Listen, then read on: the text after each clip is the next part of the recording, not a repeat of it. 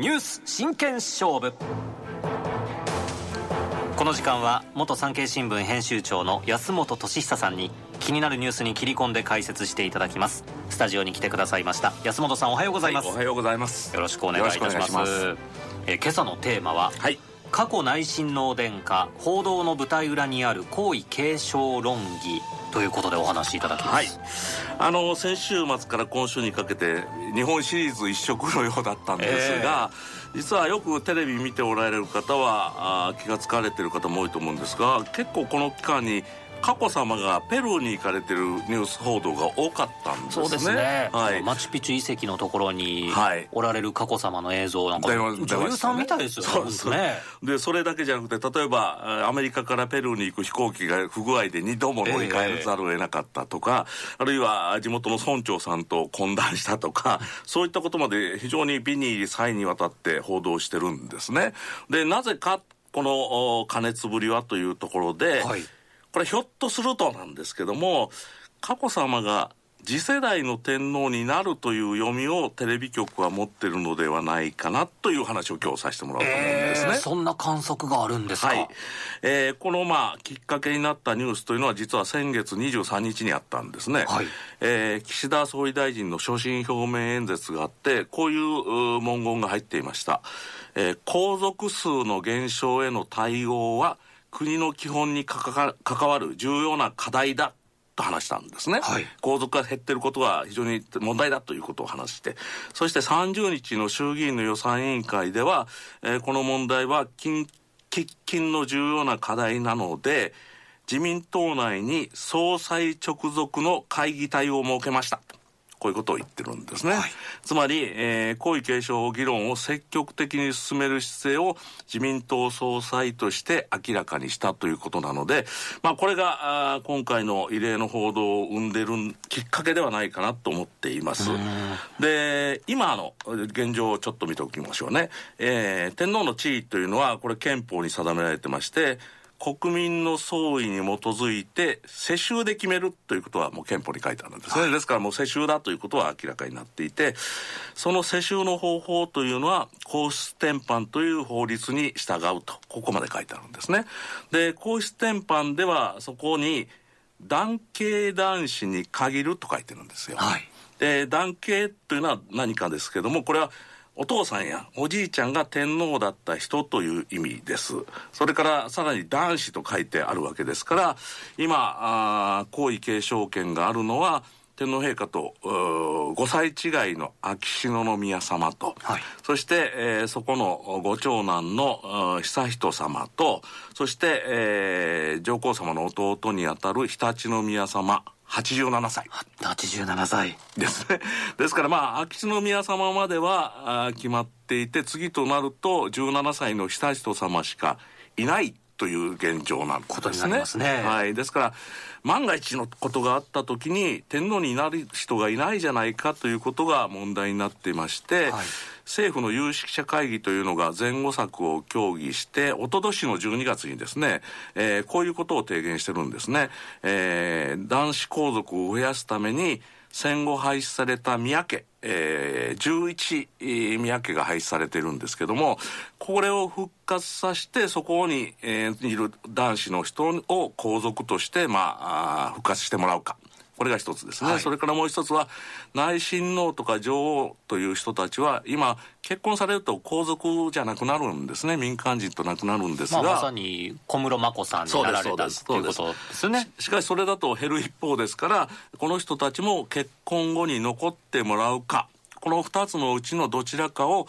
立法府の総意で決めてくださいとまで決めたんです。はい。ですから、ボールは国会に投げられてるわけですね。で、しかし国会で議論が進まなかったのは、これ2つの案にもいずれも大きな問題があるんです。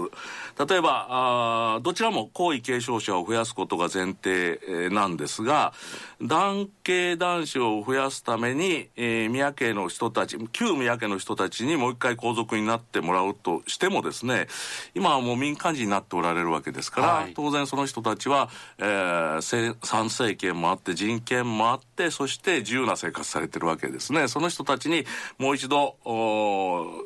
選挙権もないような皇族になってくださいと言ってもなかなかじゃあなりますという人がいるかどうか。難しいでしょうねという問題ですよね、はい、それがあると思います。それから、えー、女性皇族にそのまま行っていただくというのもいずれそこから女性天皇になる人が出るという前提なわけですからそうしたあ女性皇族の方たちがこの重荷に耐えられるかどうかですね、うん、はっきり言ってしまえば、えー、藤川さんがさっき言ったように小室眞子さんのような自由はなくなるわけです、はい、好きな人ができたからといってパッと出ていくということはなかなかできにくくなるので、えー、そういったことに、まあ、女性皇族の方が耐えられるかどうかということなんですが、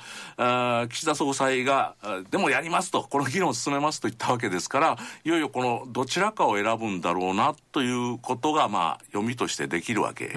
ですね。えー、じゃあ、なぜ佳子さまかという話をここでしていこうと思います。はい、やっぱり時代の趨勢は男女同権ですよね。それから世界の王室事情などを見ても女性の王様というのは非常に多いわけですからこの議論が進めばですね、えー、先ほどの2つの案の中で後者になりそうな可能性が高いわけです、はい、女性も天皇になっていいじゃないかというふうにすることによって、えー、皇位継承権者を増やしていくという方向になりそうなんですね。そうなりますと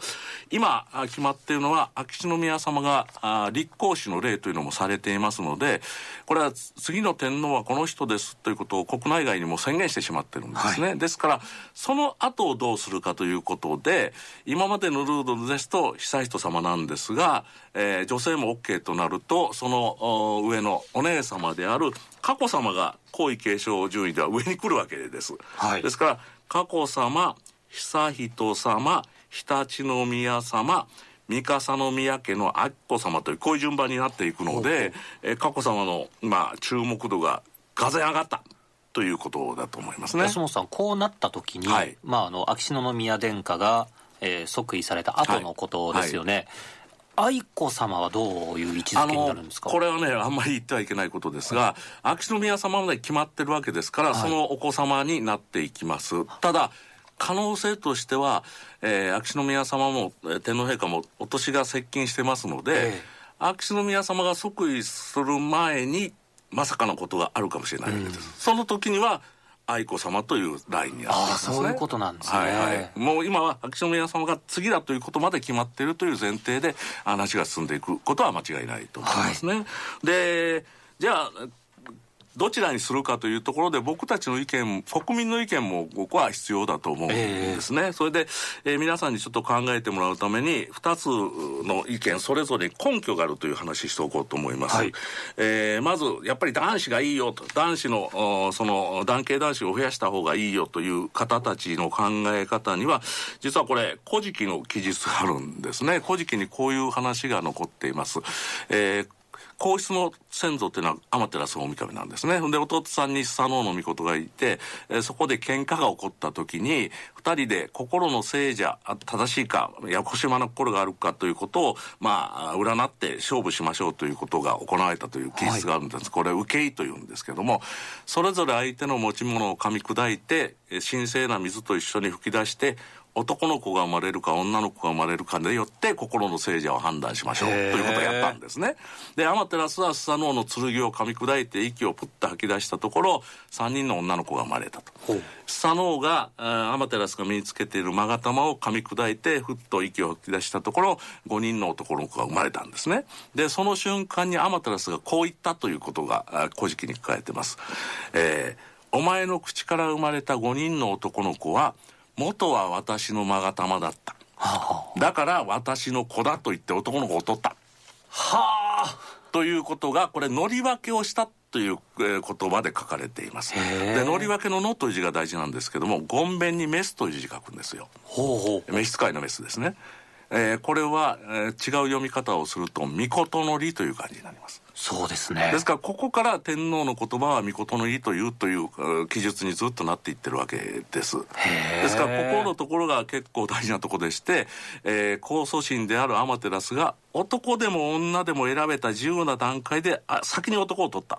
ということですね。そしてその考え方に従ってもう126代天皇選びを続けてきているのだからこれを安易に変えることは良くないと。伝統歴史を否定することになるのでできるだけこれでいきましょう。というのがあ男系男子に、えー、こだわっている方たちの意見なんですね、うん、じゃあ一方で女性でもいいじゃないかということは一つでは男女同権の世の中だからということがありますが、はい、もう一つこちらの方が説得力は僕あると思うんですが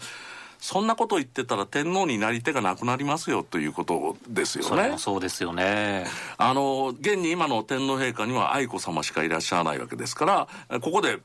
男系男子に限って言うとプツッと切れてしまうわけですね、はい、幸いにして秋篠宮様という弟様がいらっしゃってそこに男の子がいらっしゃるのでまあ次は大丈夫だろうと思っているけども、えー、悠仁さまが結婚されてからも天皇陛下のようなことになる可能性は大いにあるわけです。いやそりゃそうですよね。ねあの普通の夫婦で子供ができない夫婦もいらっしゃれば、えー、女の子しかできない夫婦も当然いらっしゃるわけですからそうなった時に次の世代いないということになってしまうので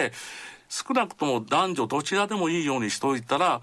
残る可能性は2倍になるわけですからそうしないと、えー、行為の安定的継承には支障がありますよっていうのが男女どちらでもいいという意見ですね。これ結構説得力が僕はあると思いますよね。ですからどちらにもコーツつけがたい理由があるということなんですが一つだけ僕が皆さんにお願いしたいのは男女同権だからその女性でもいいじゃないかと安易に決められる問題でもないということなんですね。日本はそのやり方でもう2683年来ているわけですから、え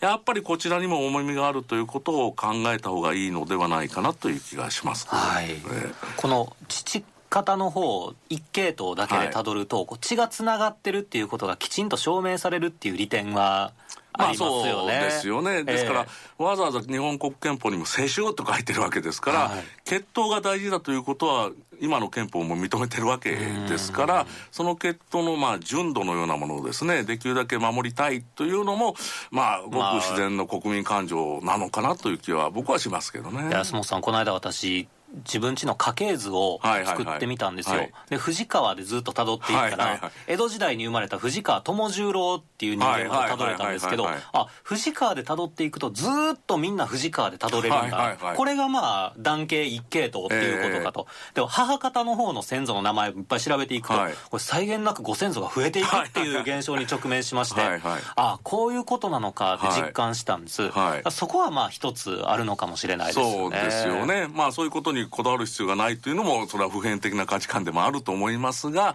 やっぱりたどれることっていうのは素晴らしい歴史だと思いますんでね、これを無限に否定するのもどうかなと僕は思いますけどね。確かにそうですね。えー、まあいろんなことをこう国民みんなで考えていくっていうことが大事なんでしょうね、そうだと思います。ただ国会で決めてくださいじゃなくて僕たちも盛んにこれに関しては意見言う方がいいだろうと思いますね。はい。産経新聞編集長あ元産経新聞編集長の安本俊久さんにお話を伺いました。安本さんありがとうございました、はい